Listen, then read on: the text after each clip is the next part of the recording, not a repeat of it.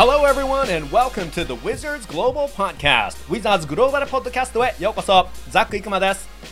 先週はポッドキャストでマイケル・ジョーダンさんの話をたっぷりとスポーツライターの宮地洋子さんに伺いましたが、今週もジョーダンさんつながりです。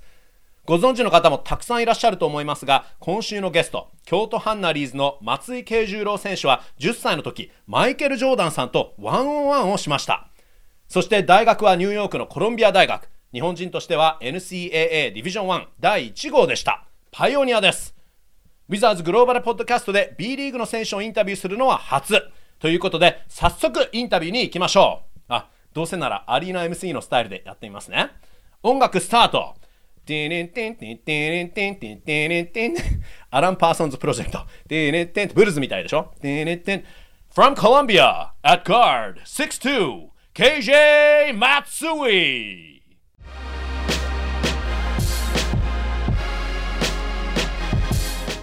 はい、KJ 選手、こんにちは。よろしくお願いします。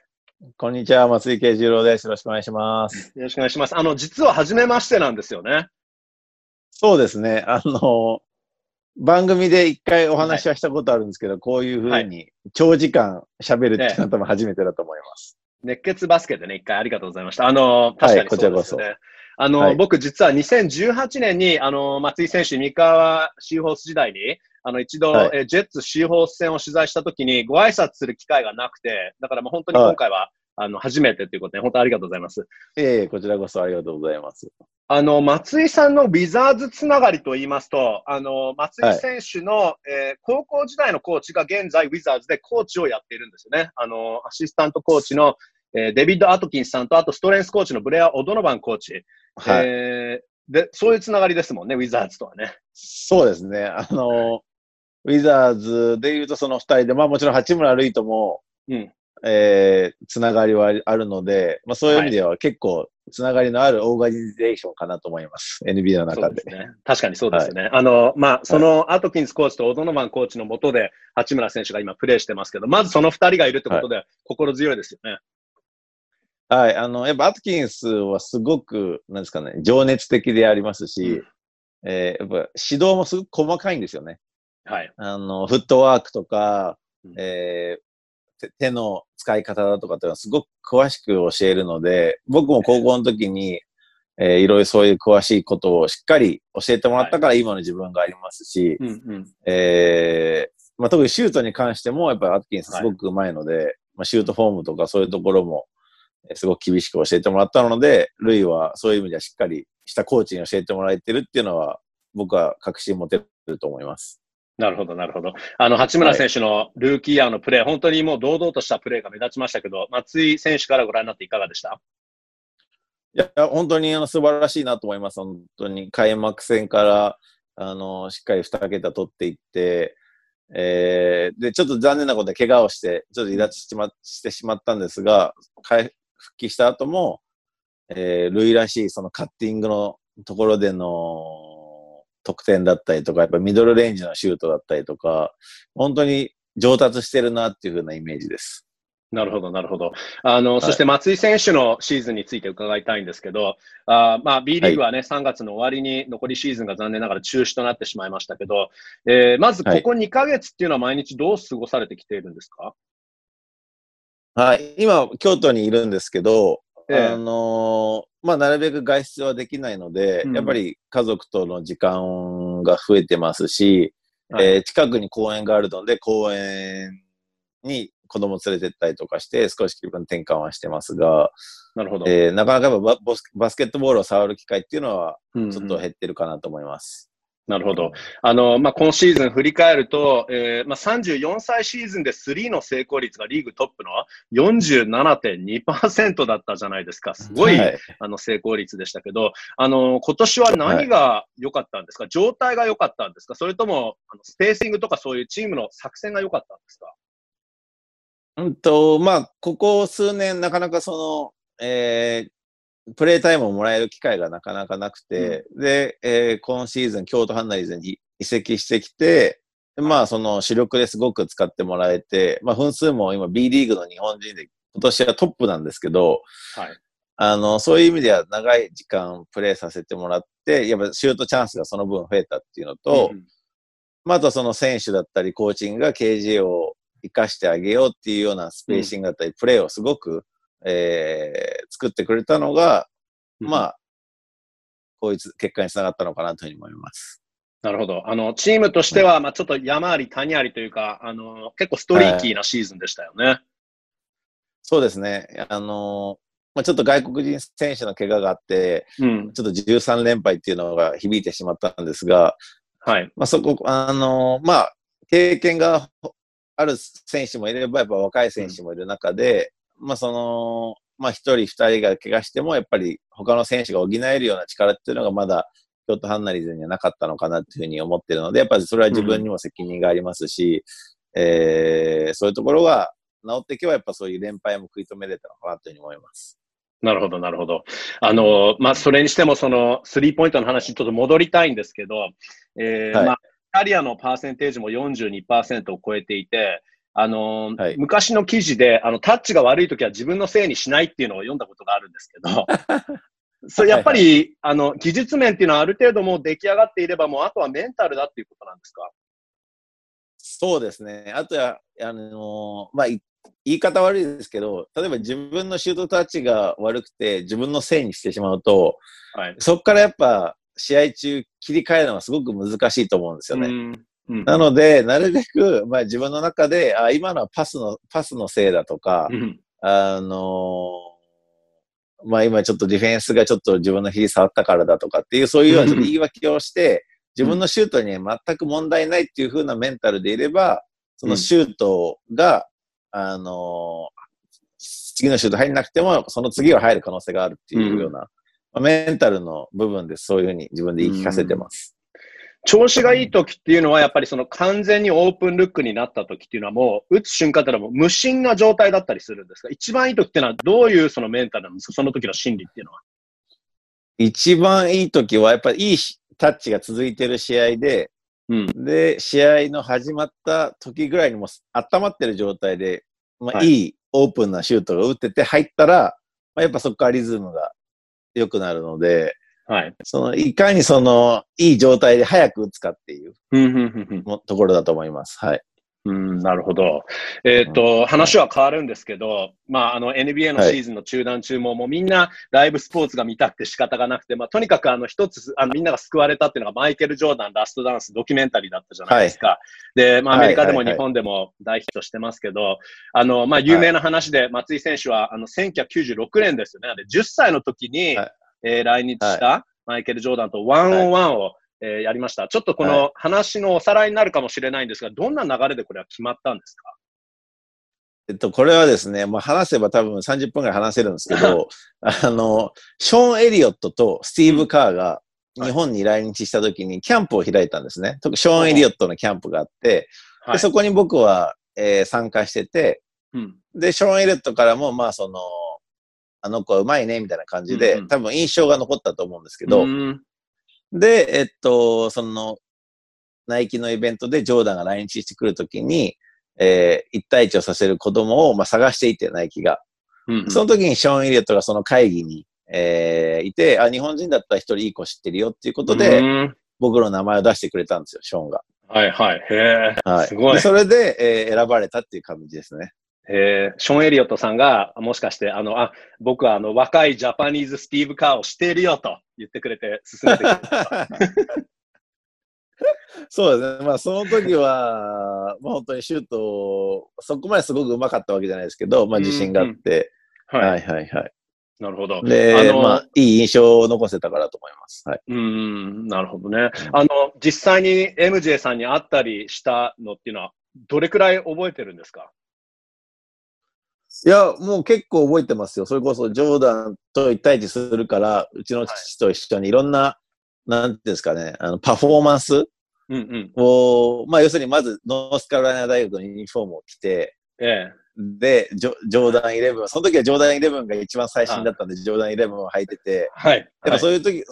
う格好をすれば、ジョーダンもすごく喜ぶだろうっていう。で、ジョーダンもすごく笑顔でずっと1対1をしてくれて、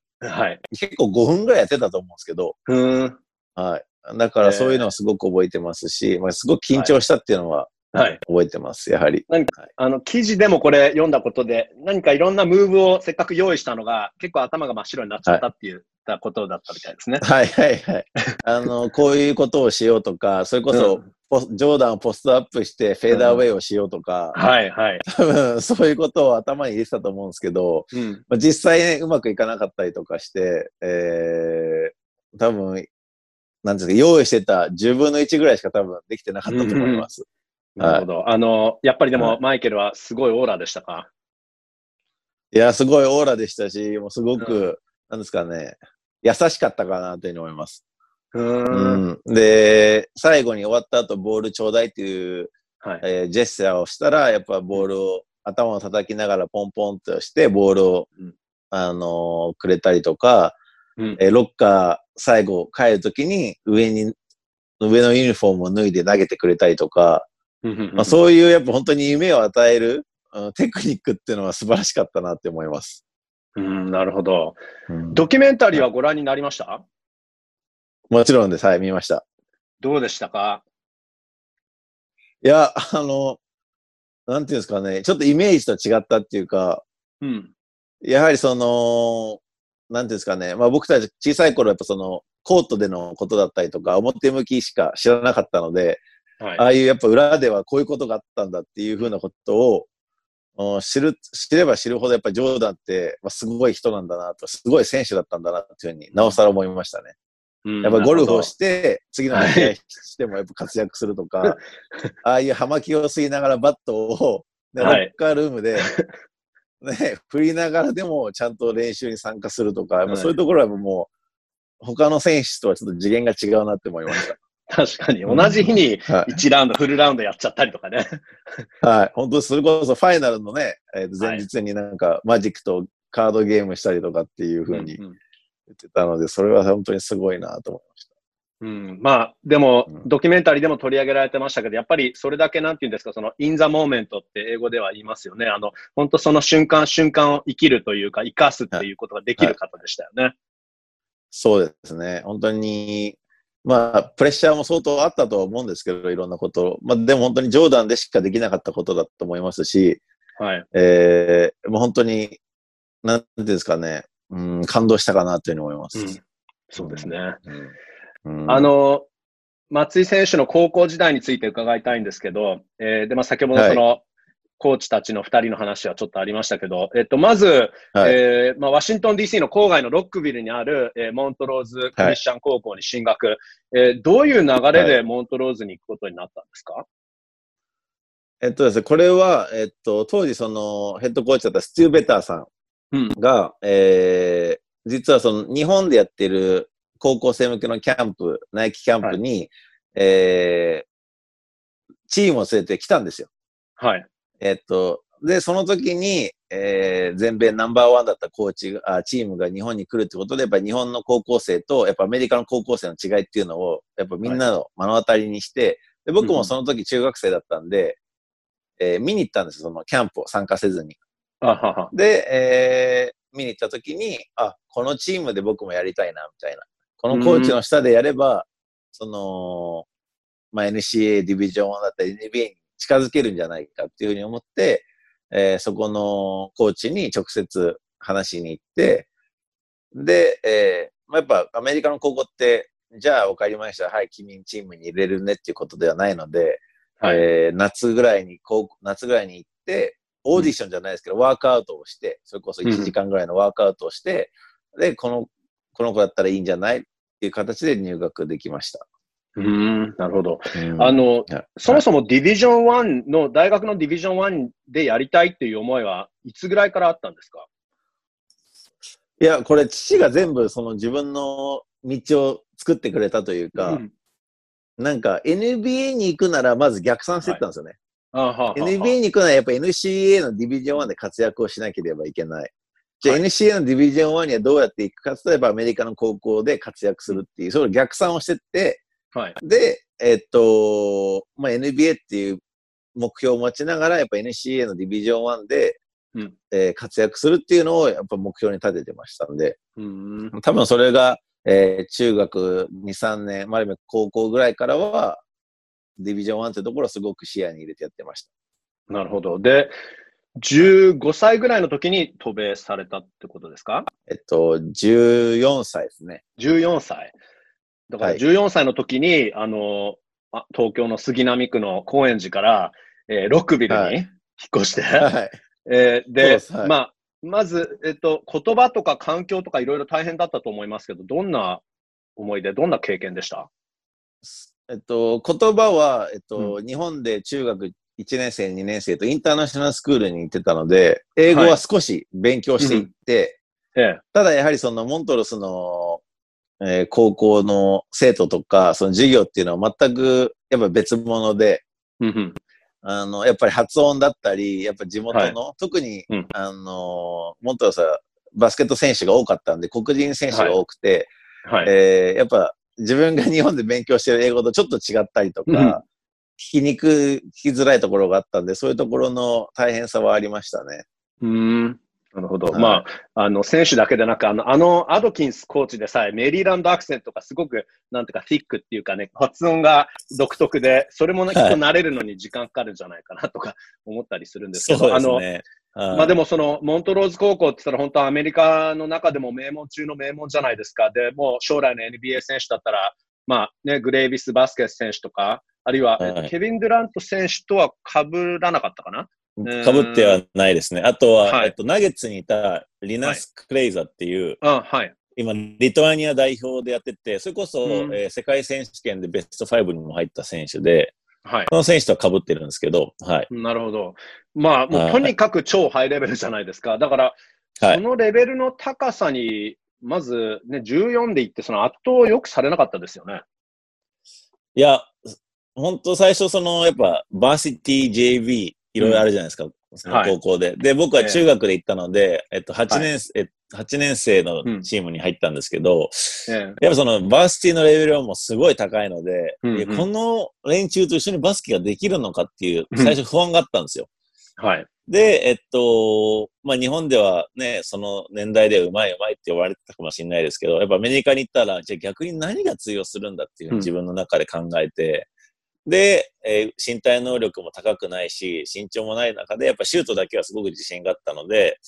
まあ、コーチ・アツキンスだったり、コーチ・ベターと一緒に、その、まあ、オフボールの動き、スクリーンの使い方だったりとか、シュートっていうのを徹底して、自分のポジションを、まあ、ある意味作り上げたというか、はい、すごい自分の生きるところがあるのかなというふうに感じました。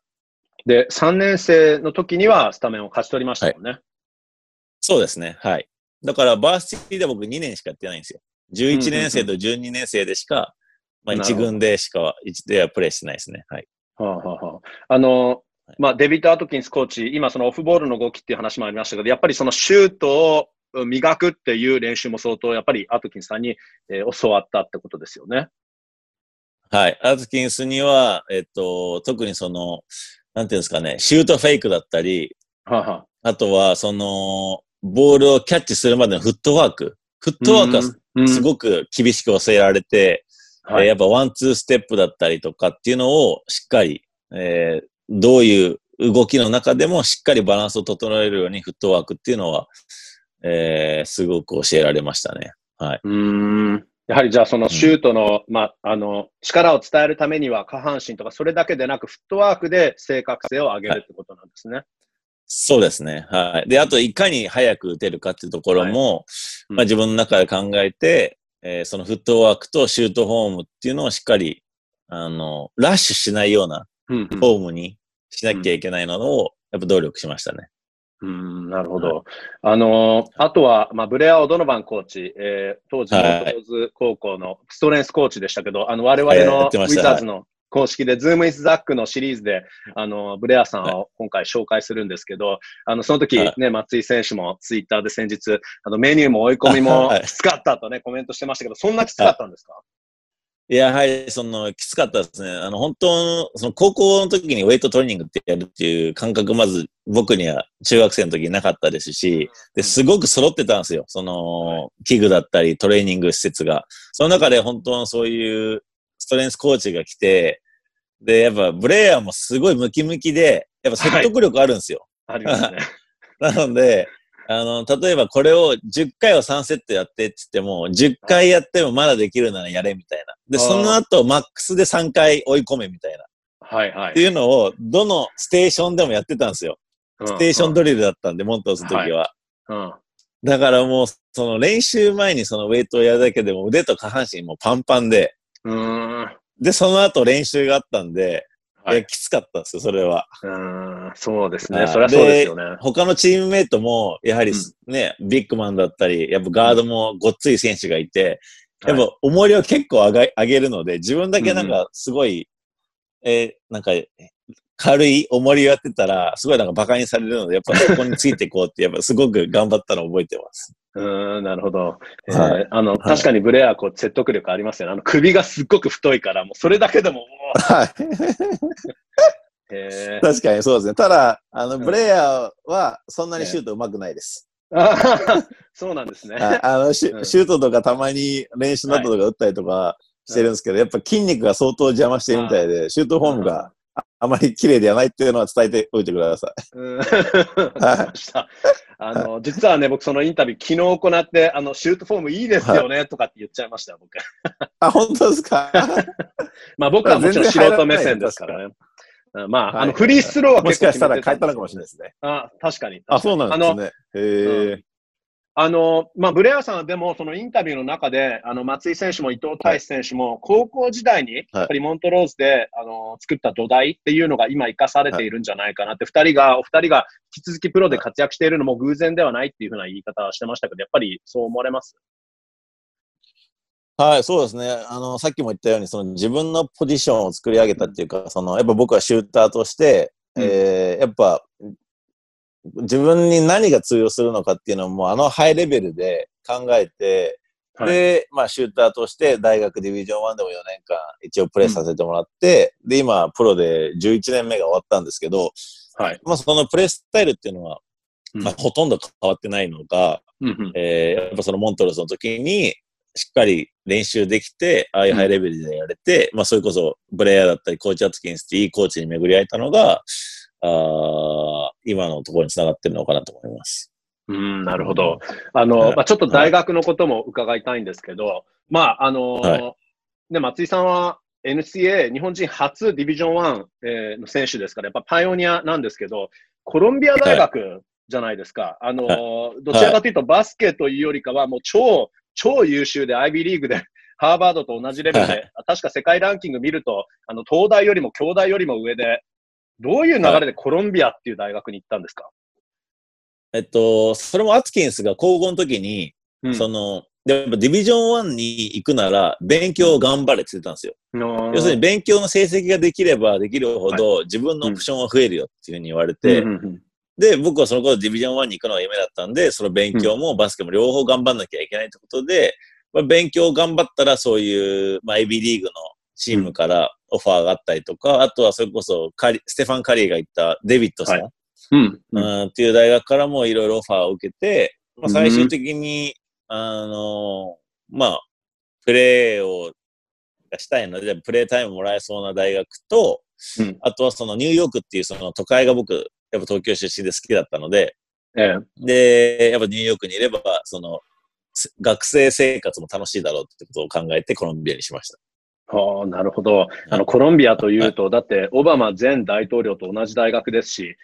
これはもう、あと、デビッド・スタン、ね、前コミッショナーとかもそうですね。確かにそうですよね。だから、普通、アメリカでもアイビーリーグ行くってことすごいし、日本人がアイビーリーグ行くこともすごいけど、それもバスケで行ってるって、もうこれ相当、普通じゃないなと思うんですけど、クラスも相当難しかったんじゃないですか？いや、授業も、コロンビアって週4なんですよ。もう金曜日学校ないんですけど、やっぱり尋常じゃないぐらい宿題を出されますし、普通にさらっと次の日まで250ページ読んできてねとかも言うし、で、やっぱその、普通に入ってきてる生徒は、周りも天才ばっかしかいないので、そういう人たちとか、授業についていくためには、いかにどうスマートに勉強するかっていうところで、それこそ先輩が1年前に取ってたクラスを取って先輩のノートをもらうとか、そういうようなことをしないとやっぱバスケットの勉強も真面目に全部やってたら、もう体が持たれないので、そういうところの勉強の仕方っていうところは学んだかもしれないですね、コロンビアで。じゃあ、まあ、効率の良さとか、まあ、じゃあ結構いろんな、人生の中でもいろんなことをきちんと、なんて割り切りよく、効率よくできるタイプなんですか？まあ、そうです。勉強に限って効率よくやって、あとは家庭教師とかもやっぱバスケ部がつけてくれたりとか、やっぱその難しい授業に関しては家庭教師つけたりとか、あとはスタディホール。はい。まあその1年生は絶対強制的に夜8時から夜10時まではその宿題をやる時間っていうのを設けられて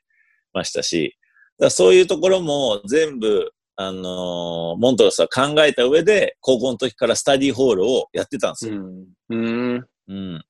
まあ、スタディホールっていうと、ちょっと日本人にはちょっとわからないかもしれないですけど、要するに、まあ、宿題をやる時間だったり、その自習する時間っていうのを設けてるんですけど、モントロスの場合は3時に授業が終わるんですけど、3時15分からスタディホールが、そのウェイトルームの横の部屋で行われてて、で、そこには、先生だったり、あるいはコーチがしっかり勉強してるかっていうのを見に来るんですよ。で、その1時間である程度宿題やっとけば、夜ね、また宿題をやる時間が少なくなるので、そこを自分でいかに有効に使うかっていうところで、それが終わってからウェイトだったので、もう本当に毎日勉強とバスケだけで終われてました。いや、本当にもう忙しいバスケと勉強漬けですよ、本当にね。そうですね、で、結局アメリカにはじゃあ9年いらしたってことですか？そうですね、9年いました。やっぱり、まあ、いろんなことを、ね、学ぶことができたと思うのでね、あえて一つっていうのも難しいかもしれないんですが、まあ、いくつかあるとしたら、例えば、まあ、今、ウェイトトレーニングの話とかもありましたし、まあ、いかにこうやって時間を有効的に使うって話もありましたけど、やっぱりアメリカでしか得られないことってどういうことでしょうかね。アメリカでしか、僕の場合だったら、その考える力っていうのがすごくついたのかなと思います。自分で考える力。やはり自分はどういう選手になりたいのかっていうのもそうですし、大学にも行って、自分はどういう職業に就きたいとか、どういうふうに勉強すれば一番いいのかっていう、要するに、やっぱり自分で考えないと、答えは見出せないですし、周りからこれをやれ、これが答えだって言われても自分に当てはまらないこともあると思うので、やはり自分の人生でやって、自分で考えて、自分で答えを見つけていくっていうのが、僕はアメリカですごく学んだことかなと思います。なるほど。で、まあ、同じ高校に松井さんの後には伊藤大選手と、あと富樫勇樹選手も行きましたけど、まあ、今後渡米したい選手たちに、あえて、まあ、言うとしたらアドバイスってどんなアドバイスありますか？やはり早いタイミングでやっぱアメリカに行くっていうのは僕はすごくお勧めしてますし、もちろんその言葉の、壁もそうですけど、やっぱアメリカのバスケットって、まあ誰もが見ても世界一だと思うんですよ。で、その世界一のバスケットに少しでも早く、プレイしてた方が絶対自分のためになると思うんですよ。だから、そういう環境ですごい競争も激しいところだと思うんですよ、バスケットってアメリカは。だそういうところでやっぱ自分の精神も強くなっていくので、アメリカ、NBA に本当に挑戦したい選手がいるのであれば、もう中学から行って、やはりその環境に馴染んだり、その競争に勝って、どんどん上のステップアップしていってほしいなと思います。なるほど。あとは、まあ、もし、渡米を考えていない選手でも、若い選手だったら、まあ、これだけは絶対やりなさいって、もし、まあ、本当に中学生とかでもいいんですけど、そういうアドバイスはこれをやったら、まあ、とりあえず間違いないよっていうのは、どんなことでしょうかね。とりあえず、英語の勉強をすれば間違いないよっていうふうに思いますね。やはり、英語を少しでも喋れれば、クラスメートだったり、チームメートでコミュニケーション取れますし、やっぱり英語ができないと、友達とかもなかなか近寄ってこれないんですよね。やっぱり喋りかけても、喋ってこれなかったら、やっぱその友達もね、ちょっとシュンとなっちゃうので、やはり英語を勉強して、少しでも話すような、練習をすれば、やはりいくら、いい単語をしてても、やっぱり言葉にできなければ、やっぱコミュニケーションっていうのはできないと思うので、やはりそういうことで英語を勉強して話すような練習を、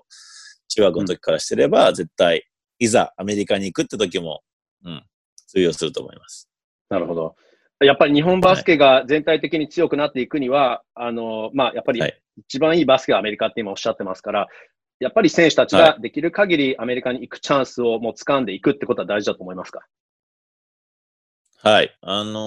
それこそ別に名門校に行くことがいいことだと僕は思わないので、うん、中学の時に早い段階でね、行って、アメリカに行けば英語は自然と多分できると思うので、やっぱそれだけでも財産だと思うんですよ。はい。うん、NBA に行かなくても。うん、だからそういうふうな人とはまた違った人生を、歩めるってことで、それで、バスケットに通用すれば、プラスアルファっていうふうに考えていただければいいのかなというふうに思うんで。人として引き出しが増えるっていうことですもんね。はい、そういうことですね。はい。うん、なるほど。最後に、来シーズン、35歳シーズンということにはなりますけど、引き続きのナイスシュートタッチで、どんなシーズンに、今年はちょっとやっぱり不完全燃焼っていう部分もあったと思いますので、当然もう B リーグチャンピオンシップっていうのは当たり前だと思うんですが、どんなシーズンになってほしいですか？はい。まずね、今こういう世界中で苦しい状況の中で、やはりまた開幕、しっかりできれば、バスケットを見たい、そのお客さんたちにしっかり自分たちの最高のパフォーマンスを見て、一緒に喜んだり、悲しんだりっていうことを共にしたいですし、子供たちに、やっぱり自分もマイケル・ジョーダンを見て育って、バスケット選手になりたいというふうに思ったので、また子供たちがアリーナに来て、KJ みたいなシュートを打ちたいとか、KJ 選手みたいになりたいっていうような、お手本になるような、プレイヤーになれるように頑張りたいなというふうに思います。わかりました。ちょうど松井選手がね、10歳の時っていうのは、MJ さんが34歳でしたからね。ああ、なるほど。そうですね。はい。はい、なんか、英語で言うフルサークルって、すべてがなんか繋がって、そこにまた戻ってきたっていうね、そんなちょっとストーリーみたいになってるかなって気がするんですけど、わかりました。はい、今日はたっぷりとありがとうございました。引き続き選手としても、バスケのアンバサダーとしても、引き続き頑張ってください。はい。はい、ありがとうございます。はい、KJ 選手、松井圭十郎選手でした。ありがとうございました。ありがとうございました。